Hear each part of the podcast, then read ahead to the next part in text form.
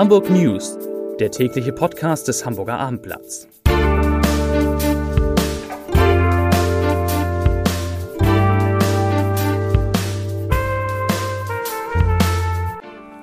Herzlich willkommen. Mein Name ist Lars Heider und heute geht es um die Chancen von Hamburgs Altbürgermeister Olaf Scholz, nächster Bundeskanzler zu werden. Weitere Themen?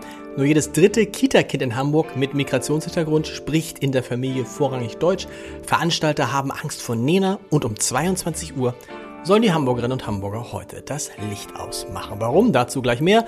Zunächst aber wie immer die Top 3, die drei meistgelesenen Themen und Texte auf abendblatt.de. Auf Platz 3, Kran stürzt mitten auf ein Familienhaus in Elmshorn. Auf Platz 2, Hamburger Senat warnt, wir müssen mit höheren Inzidenzen rechnen. Und auf Platz 1, Schleswig-Holstein setzt auf 3G und hebt Beschränkungen auf. Das waren die Top 3 auf abendblatt.de. Hamburgs ehemaliger Bürgermeister Olaf Scholz kommt seinem großen Ziel, nächster Bundeskanzler und damit Nachfolger von Angela Merkel zu werden, immer näher. Heute veröffentlichte das Meinungsforschungsinstitut Forsa eine Umfrage, nach der die SPD mit dem Spitzenkandidaten Scholz auf 25 Prozent käme, wenn am nächsten Sonntag Bundestagswahl wäre. Und die CDU, CSU, sie käme nur noch auf 19 Prozent. Es ist das erste Mal überhaupt, dass die Union bei einer bundesweiten Wahlumfrage weniger als 20 Prozent erreicht. Die SPD hat im Vergleich zur Vorwoche dagegen nochmal um zwei Prozentpunkte zugelegt.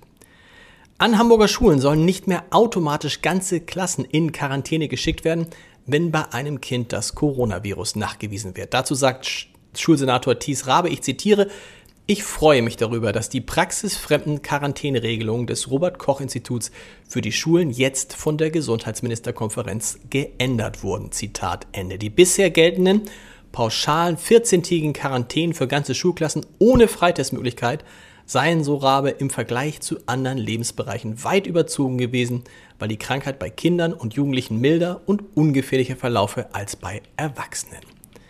Die Corona-Inzidenz in Hamburg, sie pendelt sich um die 90 ein. Heute sind 245 Neuinfektionen gemeldet worden.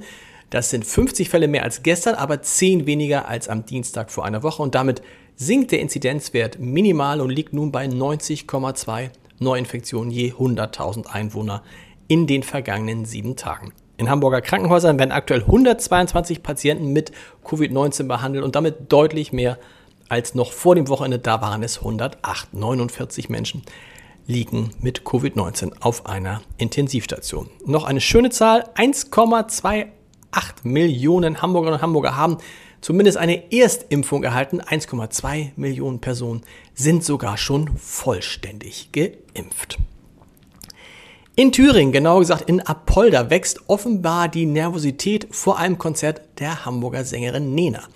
Ihre jüngsten Auftritte nutzte Nena ja bekannterweise, um Verschwörungstheorien eine Bühne zu verschaffen und über Corona-Regeln zu lästern. Jetzt richtet sich die Stadtverwaltung von Apolda, die das Konzert am 11. September ausrichtet, mit deutlichen Worten an die Künstlerin.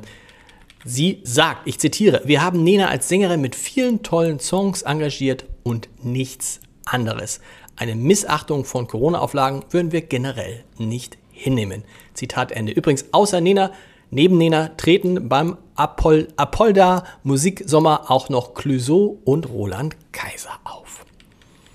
Nur 34 Prozent der in Hamburger Kitas betreuten Kinder mit Migrationshintergrund sprechen in der Familie vorrangig Deutsch. Das teilte das Statistikamt Nord heute mit. Insgesamt, insgesamt versorgen die Krippen, Kindergärten, Horte und altersgemischten Einrichtungen in Hamburg 36.000 Kinder mit ausländischen Wurzeln. Damit hatten 42,5 Prozent aller Hamburger Kita-Kinder einen Migrationshintergrund. In Hamburg wird heute ab 22 Uhr das Licht am Rathausmarkt ausgeschaltet. Auch die Alzerfontäne, der Wasserturm in Rotenburgs Ort, die St. Petrikirche, die Lombardsbrücke, der Fischmarkt und der Harburger Rathausplatz bleiben unbe unbeleuchtet. Das ist sozusagen Hamburgs Beitrag zur Erdnacht, die heute begangen wird. Und Umweltsenator Jens Kerstan, der sagt dazu, jeder Einzelne kann seinen Beitrag leisten. Dazu genügt es schon, zu Hause die Vorhänge zuzuziehen und das Licht nur in den Räumen brennen zu lassen, in denen man sich aufhält. Ich freue mich, wenn viele Hamburgerinnen und Hamburger mitmachen. Zum Podcast-Tipp des Tages. Wie übersteht ein Unternehmer, der normalerweise dreieinhalbtausend Veranstaltungen im Jahr organisiert, die Corona-Krise, in der genau diese Veranstaltungen verboten sind? Das ist die entscheidende Frage, über die Hans-Christoph Kleiber, Chef von Nordevent, in einer neuen Folge von Entscheider treffen. Heider spricht und die Antworten, seine Antworten sind, um es vorsichtig zu sagen, überraschend. Hören Sie mal rein unter www.abendblatt.de slash Entscheider. Und wir hören uns morgen mit den Hamburg News wieder um 17 Uhr. Bis dahin. Tschüss.